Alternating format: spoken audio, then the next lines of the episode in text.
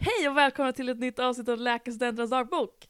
Hjärtligt eh, välkomna tillbaka ska Woo! ni vara Mm. till vårt andra avsnitt. Ja, och ehm, jag vill bara börja med att fråga Victoria, hur har du sovit i natt? Jag har sovit mycket bra tack. Hur har du sovit? Jo, det har varit bra. Ja. Mm. Och anledningen till att du frågar Mm. tror jag är för att vi ska prata om sömn idag. Ja men precis, det Mm. är dagens ämne. Det var det som var tanken. Mm. Och du har kollat upp lite hur sömn funkar. Ja, det här är men någonting precis. som vi läste om för länge sedan. Ja. ja, men det måste ha varit typ andra terminen kanske. Ja, Mm. Så det var... det var ett bra tag sedan. Ja, man behövde fått- fräscha upp lite grann Mm. på det här. Vi har fått grotta in oss i gamla böcker och gamla anteckningar. Mm. Tagit oss tillbaka till sömnens värld. Vilket är en väldigt härlig värld. Värld. Det är den man längtar efter varje evig dag. Varje vakna stund. Ja. Okej men Amanda, hur fungerar sömn? Mm. Ja, jag tror att de flesta känner till att det finns olika sömnstadier. Och det finns ju då det som kallas för REM-sömn. Och sen så finns det det som kallas för eh, icke-REM-sömn eller NREM. Non-REM. Precis. Mm. Och REM står för Rapid Eye Movement. Och sömnen, den går i cykler. Och den börjar med, den första delen är då den non-REM. Och den är uppdelad i fyra delar. Så att man börjar med den lättaste sömnen och sen så går man in i de djupare sömnen. Ja, den djupaste sömnen liksom. Det är den fjärde delen. Och, de, och sen efter den fjärde delen av non-REM-sömn så kommer man in i REM-sömnen. Så är REM-sömnen typ det djupaste stadiet?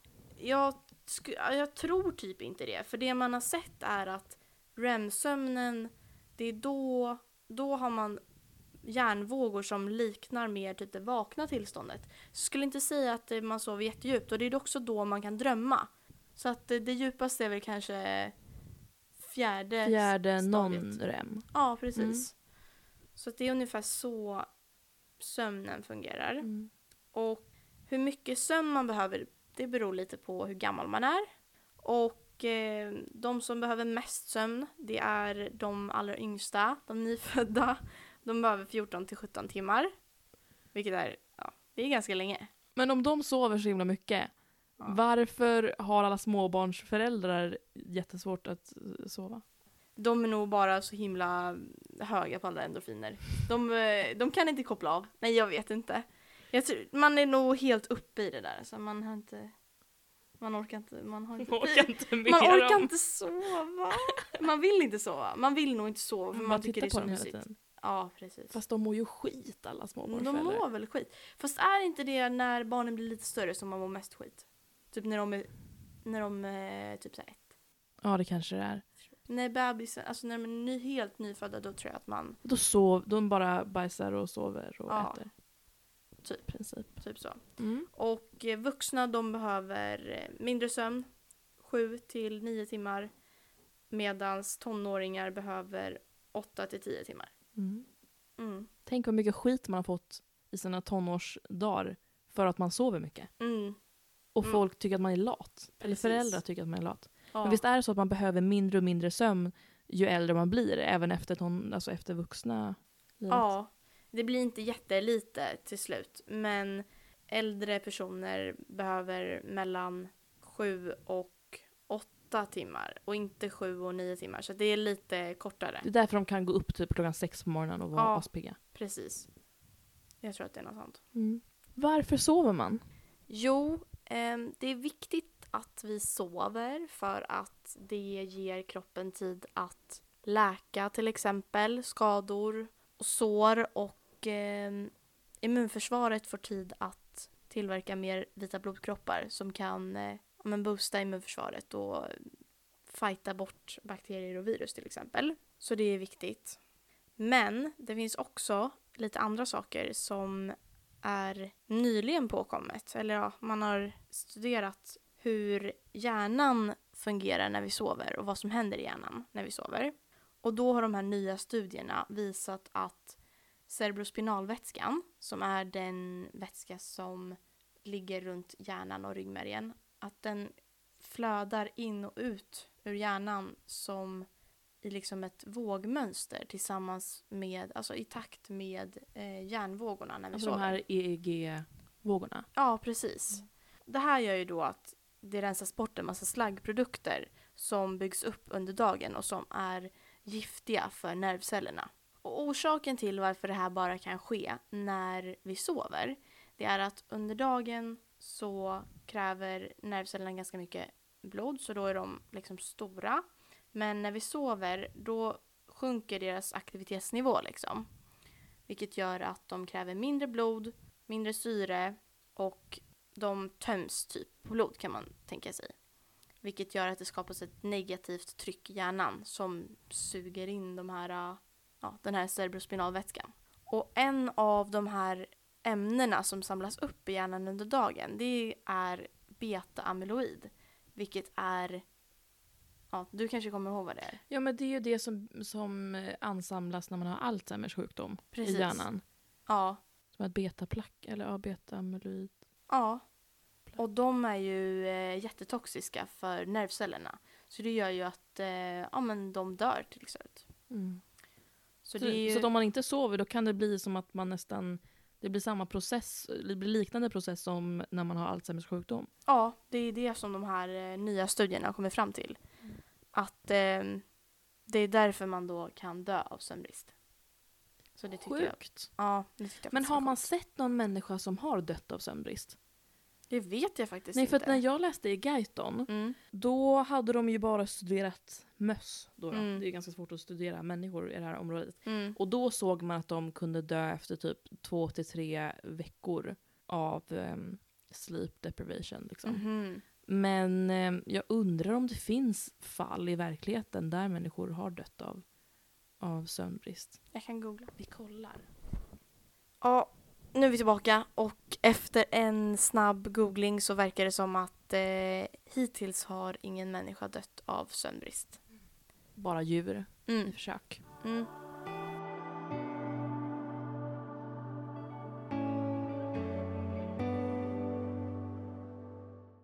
Jag vaknar av att någon försöker få upp min ytterdörr. Och jag vet, om, jag vet ju om att en av mina bästa kompisar har nyckel till min lägenhet som bodde nära mig då. Men jag tittade på klockan på sängbordet och klockan var liksom kvart över tre någonting. Så jag tyckte att det var väldigt orimligt att hon skulle komma förbi vid den tiden. Så jag tänkte att det är säkert någon som försöker, ja men som har kommit till fel dörr. Men personen fortsätter att liksom fippla med låset och till slut så öppnas dörren. Jag hör hur liksom handtaget går ner och dörren öppnas. Personen tar av sig alltså jackan, lägger dem någonstans och under hela den här tiden så kan ju inte jag se vad som händer i hallen. För att i min lägenhet, jag bor i en etta och man ser liksom inte ytterdörren från sängen. Men jag får ju tänka jävligt snabbt här för att jag inser att det är en främmande människa som har tagit sig in och jag vet inte vad den här människan kommer göra med mig. Så jag bestämmer mig ganska snabbt för att stänga ögonen, blunda och i princip låtsas vara död. Vilket jag också vet att personen kommer fatta att jag inte är död. Men i en sån situation så vill man ju bara göra sig själv så osynlig som möjligt. Jag hinner tänka att, att jag inte har tid att ringa 112 eller skriva till någon. För att då kommer personen komma in och se mig med min mobiltelefon. Och veta att du var Att jag är var precis. Och då på något sätt så tänker min hjärna att eh, det är tryggare att blunda, låtsas som ingenting och låtsas som att det inte finns typ. Så hör jag personen tar några steg in i mitt sovrum, eller ja, mitt, mitt rum och sätter sig på sängkanten. Jag känner hur madrassen sjunker ner när den här personen sätter sig. Och så hör jag en mans röst som säger You have to remove this. Och jag förstår ju då, han, jag känner att man kan ju känna när någon liksom lutar sig över en. Mm. Så jag kände att han liksom kom över mig och jag fattar direkt att han menar att jag ska lyfta på täcket. Och jag fryser till. Alltså jag tänker liksom att om jag ska överleva det här så måste jag göra som han säger. Nu finns det, det finns ingenting jag kan göra nu Mm. än att, Lyda. än att lyda och att gå in i någon annan slags mental värld av att jag inte är där. Jag fortsätter blunda och bara tänker att jag, jag är inte här just nu, jag gör bara vad han säger och sen så hoppas jag att jag överlever och att det här tar slut. Mm. Så jag tar upp min hand för att ta bort mitt täcke. Men inser då att jag, jag sitter liksom helt fast. Jag kan inte röra mig. Och då hinner jag tänka att jag har läst på om att vid sådana här traumatiska händelser så är det inte helt ovanligt att man Fryser fryser, till till. Precis, man fryser till och man kan inte göra någonting. Mm. Och att det är ganska vanligt vid ja, men, våldtäkter och sådär att man inte har förmåga att försvara sig eller vad man ska säga i och med att man blir så extremt, extremt chockad Mm. och skräckslagen. Så jag inser att det är det som har hänt nu.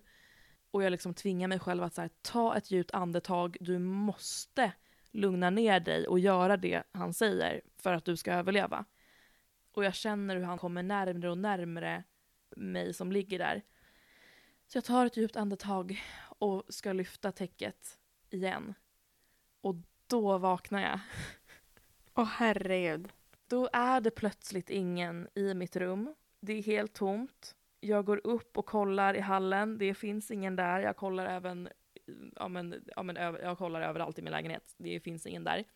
Och jag är så chockad. Jag är så övertygad. Du måste ju ha varit vettskrämd. Jag var vätskande. Jag har aldrig varit räddare i mitt liv. Nej. När folk pratar om att man kan få kalla kårar. Mm. Jag har liksom aldrig fattat det förrän den gången. För jag kände det gick som en impuls, liksom som en, vad ska man kalla det för? En stöt som gick längst upp från min, toppen av min ryggrad hela vägen ner. Som bara spred sig ut i hela kroppen. Och jag, alltså jag kan inte förklara det något annat sätt än att det var liksom ren skräck Ja. som bara spred sig i hela kroppen. Mm. Men sen efteråt så har du ju förstått att det här måste ju ha varit en sömnparalys. Ja. ja, för jag började ju googla, jag kunde ju inte, jag kunde ju liksom inte somna efter det här. Nej. Utan jag googlade och kom fram till att det här inte är helt ovanligt. Mm. Och att det kallas för sömnparalys. För att jag kände ju i det här stadiet så började jag googla på så här brottsofferjouren och grejer. För jag kände ju verkligen att jag har varit med om ett brott här. Ja. Men jag insåg att det är ingen som kommer ta mig seriöst på de här ställena. För att jag har ju faktiskt inte varit med om ett brott. Nej. Men det, min hjärna är så himla Inställd på det inställd på det, ja. Efter det, även om det liksom inte har hänt på riktigt och jag är fullt medveten nu efter flera månader att det här aldrig har hänt, så är jag ju mer noggrann än någonsin varenda dag att låsa dörren. Så jag känner på dörren kanske fem gånger per kväll. Ja. Inte för att Det har aldrig hänt det har aldrig någonting. hänt och det har nog inte hänt någonting i mitt område riktigt på det sättet heller. Nej. Inbrott och sånt där. Det är ju liksom Nej. studentlägenheter. Men ehm, nej, det var en sån extrem upplevelse. Eh, och jag, det har varken hänt innan eller efter. Nej. Det är och tur är väl det. tur, extremt. Jag googlade mig fram till att det är vanligast när man ligger på rygg. Mm. Så jag sover aldrig på rygg mer. Men som jag förstod det är ju det här en sak som man har pratat om i all, ja men, all litteratur som man kan hitta från mänskligheten. Eh, och tydligen är det väldigt vanligt att man känner att det är någon som är på en. Mm. Det skrevs way way back så pratade man om att man blev riden av djävulen. Oj. Att det kändes som att djävulen satt på en. ja. Och att man kände ett sånt extremt tryck över bröstet. Och det Mm. var säkert det jag kände också när det kändes som den här personen lutade sig över mig. Mm. Att det är någon som är på en. Mm. Och att man är helt förstelnad och inte vet, alltså man kan inte röra sig, man kan inte Mm. försvara sig. Men hur funkar egentligen sömnparalyser? Ja men det ska jag berätta för dig. Mm. Sömnparalys är ett stadium av ofrivillig immobilitet som uppkommer när man börjar sova eller när man precis ska vakna. Mm. Och man har samtidigt ofta eh, så spökliknande liknande hallucinationer och extrem skräck. Ja. Och forskning har visat att aktivering av, håll i dig nu, Mm. 5-HT2A-receptorerna Nej, du skojar. Som vi alltså har läst nu under vår senaste farmakologikurs, det är alltså serotoninreceptorer, en typ av serotoninreceptor, Mm. just den här 2A. Och om man aktiverar Det är den samma här... som aktiveras av, vilken är det? Det är någon ha- hallucination. Är det LSD? Ja, det är LSD. LSD är en Och s- 5HT... psilocybin. Nej vänta, det var, fem, det var 2B. Vänta, finns det 2B? Nej förlåt. Eller finns det 1A, Nu har jag klarat ihop det. 1A och 2A? Det fanns ett och två. Ja. Det var LSD i alla fall. LSD har samma grej liksom. Det ger ju också Samma hallucinationer. effekt. Oh my För god. att, ja, för att serotoninet binder in till den här receptorn. Ja, och det har de ju kommit fram till då att ja, men det ger visuella hallucinationer och även såna här out of body experiences. Vad kallas Men det på svenska? ljudhallucinationer också eller? Ljudhallucinationer också. Ja. Utomkroppsliga Upplevelser. upplevelser. Ja, man kan se sig själv utifrån. Oh. Och det kanske man kan vid LSD. Ja, Känns som det en kan sån grej som folk upplever. göra. Ja, jag vet inte. det vet inte vi jag kan någonting inte om. prata nej, jag Nej. inte. Jag vet ingenting. Mm. Och även så är det de här receptorerna, de aktiveras som modulerar, som de säger på engelska, fear circuits. Alltså skräckbanor Mm. i hjärnan. Oj. Och man kan ju då förstå att en kombination av alla de här härligheterna inte är så jäkla härlig. Inte så trevligt. Nej. Jag vill ej uppleva det. Nej. Någonsin. Nej. Jag wouldn't recommend. Nej. Ja, och därför har man då kommit fram till, eller man, man eh, tror på den här teorin att eh, serotonin kan vara inblandad i att ge sömnparalys och eh, så skräckreaktioner. Oh Jäkligt intressant. Skulle det innebära att alla serotonerga läkemedel som ökar serotoninmängden, skulle det kunna utlösa sådana här saker? Absolut. Ja, Och ett vanligt exempel är ju SSRI, Mm. selektiva serotonin eh, reuptake inhibitors, återupptagshämmare. Som är typ den vanligaste behandlingen mot depression. Ja, Ja. och ångest och sånt där. Så den, det kan vara en bidragande liksom orsak till om man får en sån sömnparalys. Men det är också intressant för att man har också behandlat folk som har sömn, alltså återkommande sömnparalyser Mhm. med SSRI. Okej. Men det är också för att sömnparalys vid allvarliga former Mm. kan ju göra, eller kan leda till en rädsla för att somna. Ja, just Det det. finns ju en del sådana fall där, där Man vågar patient, inte somna för Nej. det är så hemskt. Exakt. Ja. Och då undviker man att sova och man får en massa ångest och man mår ju dåligt av att man inte sover, man blir deprimerad och allt sånt där. Och i de fallen så kan ju eh, antidepressiva, ja då SSRI, hjälpa mot de symptomen Ångest. Mm. som har kommit. Precis. Och då kanske den ångesten släpper och då kanske man vidare sover sova. bättre. Ja, Ja. Så det är ju inte helt tydligt allting men ehm, intressant där i alla fall. Mm. En sjukdom där eh, sömnparalys är eh, ganska vanligt är narkolepsi. Okej. Symptomen i narkolepsi är extrem trötthet. Eh, man sömnar, man sömnar, man somnar helt plötsligt när som helst. Mm. Det är ju liksom det typiska, typiska man tänker på när man tänker på narkolepsi. Mm. Men man har också svårt att fokusera när man väl är vaken. Ja. Och man kan få någonting som kallas för kataplexi. Aha. Jag tror att jag uttalar det rätt, jag är inte säker. Det innebär att man får en plötslig förlust av muskeltonus. Oj. Och det här triggas av starka känslor. Eh, både liksom arga, alltså negativa Ja. känslor och positiva känslor. Okej. Så ett exempel är att du kan börja skratta och så kan huvudet helt plötsligt hänga ner. Nej. Liksom. Jo. Eller så viker benen sig. Gud vad sjukt. Ja, och det här Farligt. väldigt farligt. Och det här kan också göra att man kanske undviker att engagera sig i relationer. Oj. För att man inte, eh, ja det kanske inte är jättekul att få de här symptomen helt enkelt. Och speciellt inte när man får en känsla. Nej. Så fort man blir lite När glad, man blir lite glad. eller man blir lite kär, eller man blir lite ledsen. Nej, Men det är inte, inte så att, att man, det är inte så att man somnar. När man får kataplexi? Ja, Nej, nej. då är det bara att man förlorar, eller bara, bara, man förlorar muskeltonus. Det kan Mm. vara jättefarligt. Men ja. Och personer med narkolepsi behöver inte nödvändigtvis mer sömn än friska människor. Vilket Okej. jag trodde att, man, att det alltid var så, men så är det tydligen inte.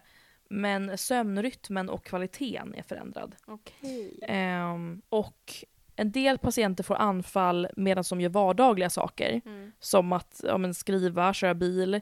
Och de fortsätter att göra det här under anfallet. När de är omedvetna om det. Liksom. Oj. Ja. Och det gör det ju ganska farligt för patienter med narkolepsi ja, men att utföra sådana saker. Som Mm. att köra bil och ja, Där det man förstår måste man ju. vara uppmärksam hela Mm. tiden. Mm, Helt enkelt. mm. Och eh, du pratade ju lite om REM-sömn Ja, och den här non-REM-sömnen. Mm. Och det som är intressant är att som du berättade så startar ju vanliga människor med den här non-rapid eye movement-sömnen Mm. för att sen övergå i REM senare. Men vid narkolepsi så kan sömnen starta direkt i REM-fasen. Oj. Och då ser man att de förändringarna, de förändringarna i hjärnan som sker under REM-stadiet liknar de förändringar som sker vid hallucinationer och sömnparalys och kataplexi. Oj. Och därför kan man koppla ihop att det är väldigt vanligt. Mm. För att de får den här REM-sömnen direkt. Mm. Och orsaken till narkolepsi, ja det har man ju försökt forska mycket på. Det finns två typer Mm. kan man säga. Typ 1 är ju den som vi eh, kanske tänker på när vi, när vi säger narkolepsi. Den som inte har någon bakomliggande sjukdom. Och typ 2 orsakas av någon annan faktor. Man kan ha ja, men, en hjärntumör eller något trauma Okej. som påverkar sömnen. Typ 1 säger man då orsakas av låga nivåer hypokretin, som även kallas orexin, Jaha. om jag har förstått det hela rätt. Det? Det reglerar vakenhet och REM-sömn. Okej. Och man tror att det kan bero på en autoimmun reaktion Mm. där det egna immunförsvaret attackerar cellerna i hjärnan som producerar hypokretin. Så Eh, för lite hypokretin kan ge narkolepsi? mm. Ja. eh, och det finns också en ärftlig komponent har man sett. Mhm. Eh, men den är ganska liten, bara en procent eh, risk har man att föra över sin sjukdom till ett barn om man har narkolepsi. Mm. Eh, det finns även koppling till infektion av till exempel streptokocker och svininfluensaviruset. Och därav kopplingen till varför vissa fick narkolepsi av svininfluensavaccinet. Exakt. Var det för att...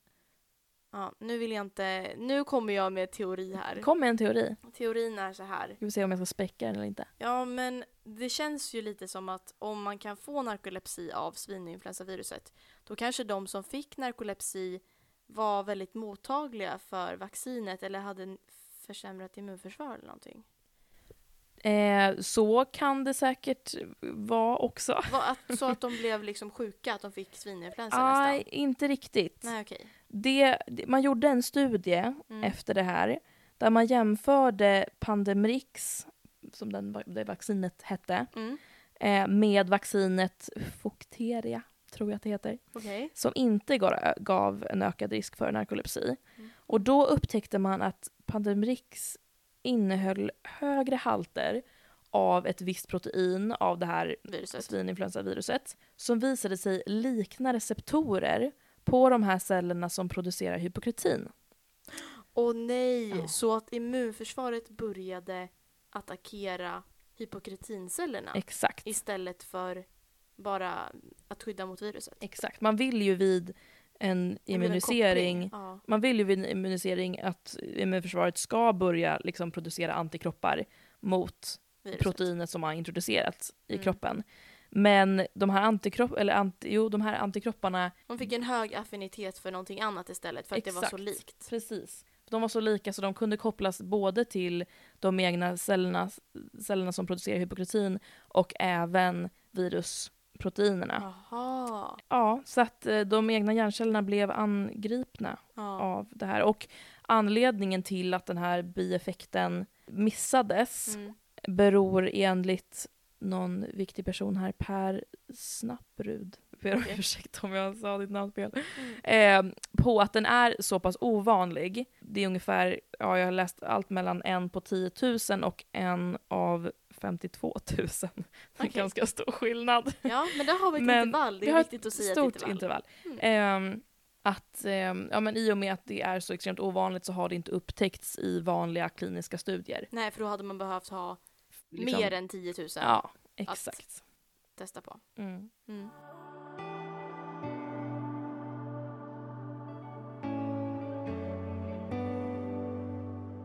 Jag har ju då läst lite om en annan slags sömnsjukdom som kallas för, på engelska då, fatal insomnia. Och det finns eh, två typer av den här. Delvis den som vi kom i kontakt med när vi pluggade sjukdomslära.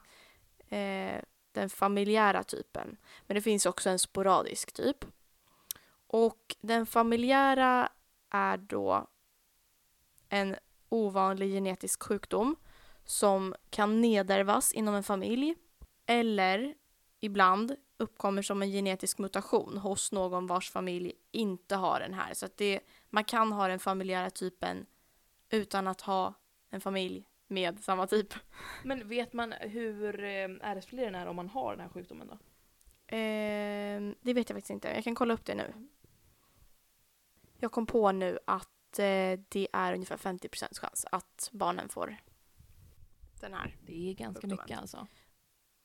Den sporadiska formen, den är mycket mer ovanlig och det är inte en genetisk sjukdom och man vet inte riktigt varför den uppkommer. Det är bara, den bara gör det. Den bara Och, blir. precis. Och än så länge finns det bara 24 konstaterade fall i hela världen. Oj. Så det är inte alls vanligt.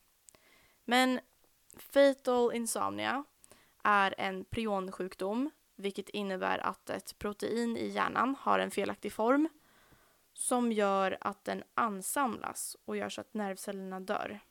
Så det anslam- samlas i hjärnan. Ja, precis.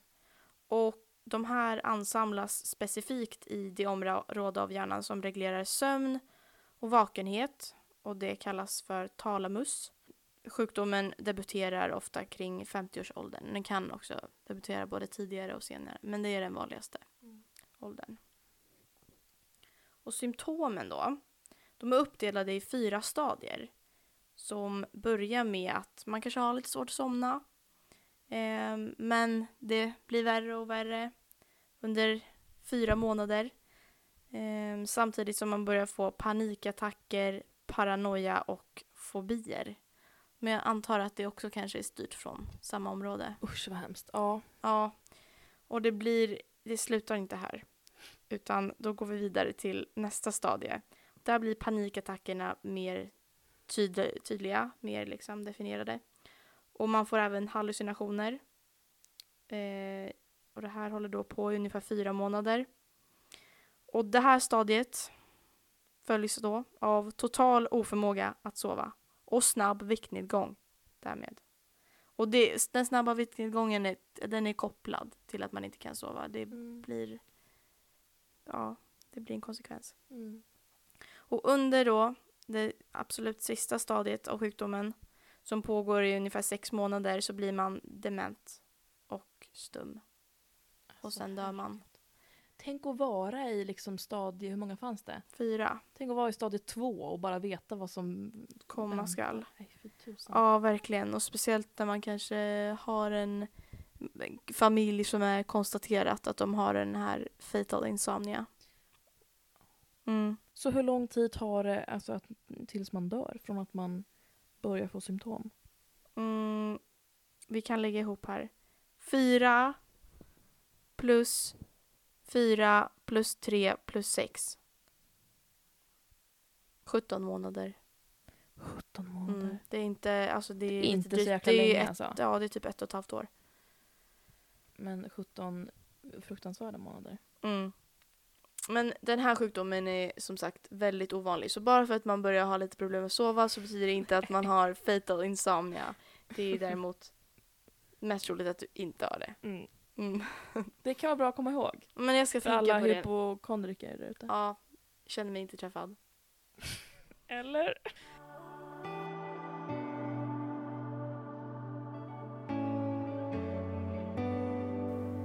Människan har ju för alltid undrat varför man drömmer. Mm. Det undrar jag också väldigt Ja. ofta. Och det finns ju några teorier, eller det finns väl egentligen hur många teorier som helst. Säkert. Men jag har sammanställt tre teorier Mm. som jag undrar vilken du tror mest på. Okej, jag vill höra. Ja. Ena teorin är då att drömmar är till för informationsprocessering. Eh. Säger man så på Okej. svenska? Jag vet inte. Jag vet inte. Ehm, att våra drömmar hjälper oss att bena ut vad som har hänt under dagen och Mm. fixerar minnen. Det var första. Det är första. Ja. Teori nummer två. Att drömmar har en fysiologisk funktion. Att drömmar bidrar till neuronal utveckling genom att stimulera nervbanor. Okej. Mm. Mm. Teori 3.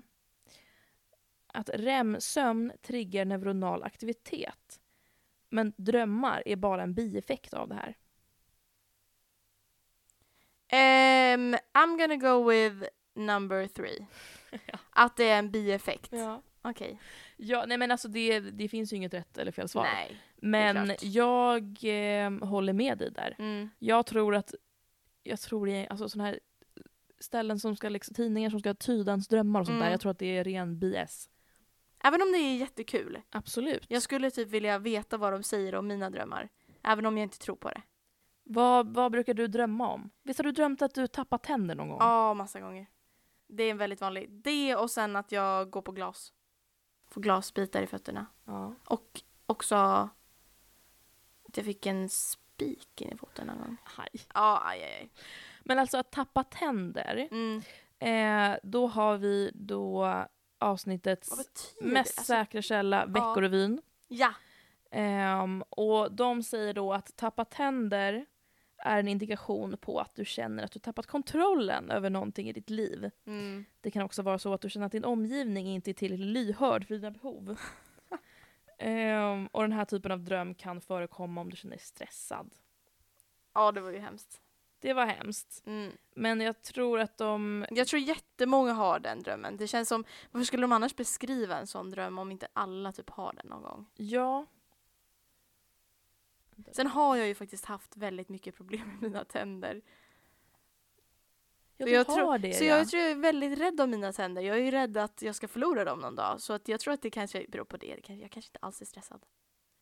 En annan hemsida, eh, nämligen Må bra, eh, säger att eh, om man drömmer att ens tänder faller ut så kan personen lida av ångest kring sitt utseende och hur den blir uppfattad av andra människor. Oj! Tänder symboliserar att bita, tugga och slita. Det var inte så mycket sym- symbolik, det är väl Nej. det den gör. Eh, och, drömmer, och drömmer en person om att tappa sina tänder kan det ha sitt ursprung i att man känner sig maktlös. Men så det kan det är, också vara. det är lite likt. För att man, Absolut. den förra teorin var ju att man inte kände att man hade kontroll över sitt liv. Ja. Man känner sig maktlös. Mm. Ja. Eh, jag kan ju drömma att jag flyger. Mm. Och det är inte så jäkla vanligt har jag förstått. Nähä. Kan du drömma att du flyger? Men jag har drömt en gång att jag Ja. flög och då flög jag ner för trappan hemma i mitt barndomshem. Hur gjorde alltså, du då? Ja, men, Simmade du eller svävade. flaxade du? nej, jag flaxade inte. Jag svävade ner. Du svävade bara? Ja. Du behövde inte göra någonting? Nej, jag bara Ja, nice. så. Vitt nattlinne, sådär. Normalt. Men alltså för jag, när jag drömmer att jag... Vänta va? När jag sover att jag... När jag drömmer att jag flyger Ja. så, um, så måste jag liksom kämpa för att komma upp. Aha. Jag måste liksom börja med att flaxa riktigt jäkla ordentligt. Ja. Och sen när jag väl är uppe, Mm. då kan jag simma. Men är Omkring. inte det här, det här låter som en lucid dream. Kan du bestämma när du, vart du ska flyga? Ja. Nej! Jo! jo det här jag är lucid flugit- dreaming. Men alltså jag har flugit över Gamla stan. För att jag ville det. Då det var så jäkla bestämma fint. det. Ja fast jag tror inte att jag... Kan Ja, inte flyga och vart som helst? Kan du flyga kan, till jag Atlantis? försökt. Atlanten. Jag, jag, Jag ville säga ett ställe som fanns och sen så sa jag Atlantis. Åh, den filmen måste jag kolla på. mm, men alltså, jo, men det är inte så. Vissa människor kan ju bestämma när de, så, alltså när de somnar att nu ska jag ha en sån här lucid dream. Ja. Det, det känns lite uh, overkill. Fast man kanske bara hamnar i en lucid dream Ja, då. jag har hamnat i lucid dreams. jag har också gjort det Ja. en gång. Ja, Mm. men det måste... Nej, Jag vet inte om min var det riktigt. Det var en mardröm men sen så kunde jag inse att jag drömde. Och då kunde jag säga nej jag vill inte att det ska vara en mardröm längre. Och så kunde jag ändra på allt som hände och så bara du ska bort, den ska bort och sen så bara ah vad skönt, nu blev det en bra dröm. Ja. Men det är ju bra när man kan switcha det så liksom. Mm. För det handlar ju om att man måste veta att man drömmer. Ja. Vet du att du drömmer när du flyger över Gamla stan då? Ja, det du medveten är om ju det? en bra fråga. Eller tror du att är på Eller riktigt? tror jag att jag, Att du att jag faktiskt flyger, flyger, och att jag kan på något sätt bara flyga styra vart, vart jag vill flyga. Jag vet inte. Jo men jag tror... Nej, jag vet faktiskt inte. Nej.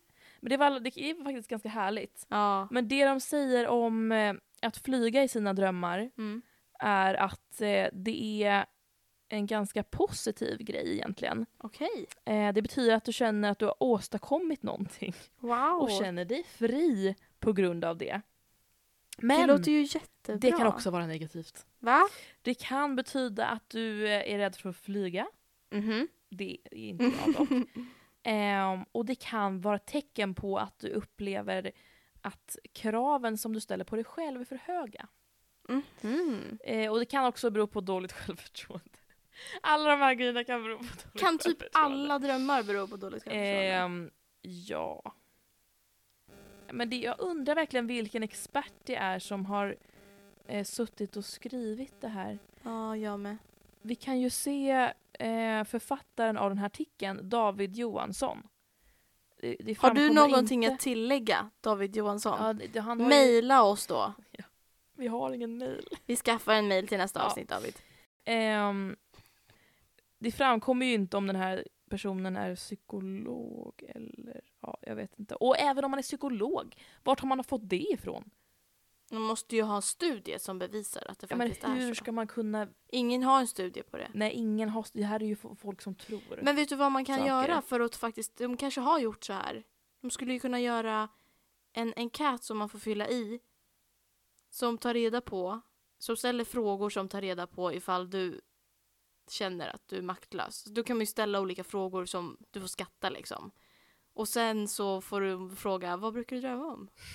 Brukar du drömma att du flyger? Brukar du drömma att du tappar dina tänder? ja, men som det känns som det. att det blir en härlig blandning av allt. Alltså om man ska kolla vad man brukar drömma om. Mm. Ens drömmar är ju ganska Olika. olika liksom. kan jag det är tänka mig. Det är nog ganska många som har drömt att man faller fritt till exempel. Mm. Ehm, eller att man kommer sent eller att man är oförberedd inför Men jag någonting. drömmer ofta att det är någon som bryter sig in i mitt hus och ska hitta mig och eh, mörda mig. Oj. Men ganska ofta ändå. Någon gång per vecka. Någon gång per vecka. Nej, nu kanske jag överdriver lite. Men eh, ja, men det händer ofta. Det är olika hus. Det är ibland... Nej, men det är oftast... Ja, det är inte här. Det är aldrig här. Nej, men det är ingen som skulle vilja ha något i våra studentlägenheter. Nej, men det är ju mig de vill åt. Det är ju inte något som jag äger. De vill döda mig. Va? Varför Folk är då? ute efter mig. Jag vet inte. Du börjar låta lite konspiratorisk här. Ja, jag tycker tror jag att det är dags att vi avslutar. Ja, det tror jag med. Mm. Men vi båda eh, håller med om att det är ganska BS det här med drömtolkning, eller hur? Ja, jag kör på det. Saker som det inte finns studier på har jag, har jag liksom svårt att ta in. Mm. Mm. När de kommer med en studie på vad det betyder att tappa tänder så kommer jag att Som tro på det. rimlig. Som är rimlig, då kommer jag tro Mm. på det. Absolut. Mm. Och med det så säger vi godnatt. Och sov gott. Sov gott. Puss.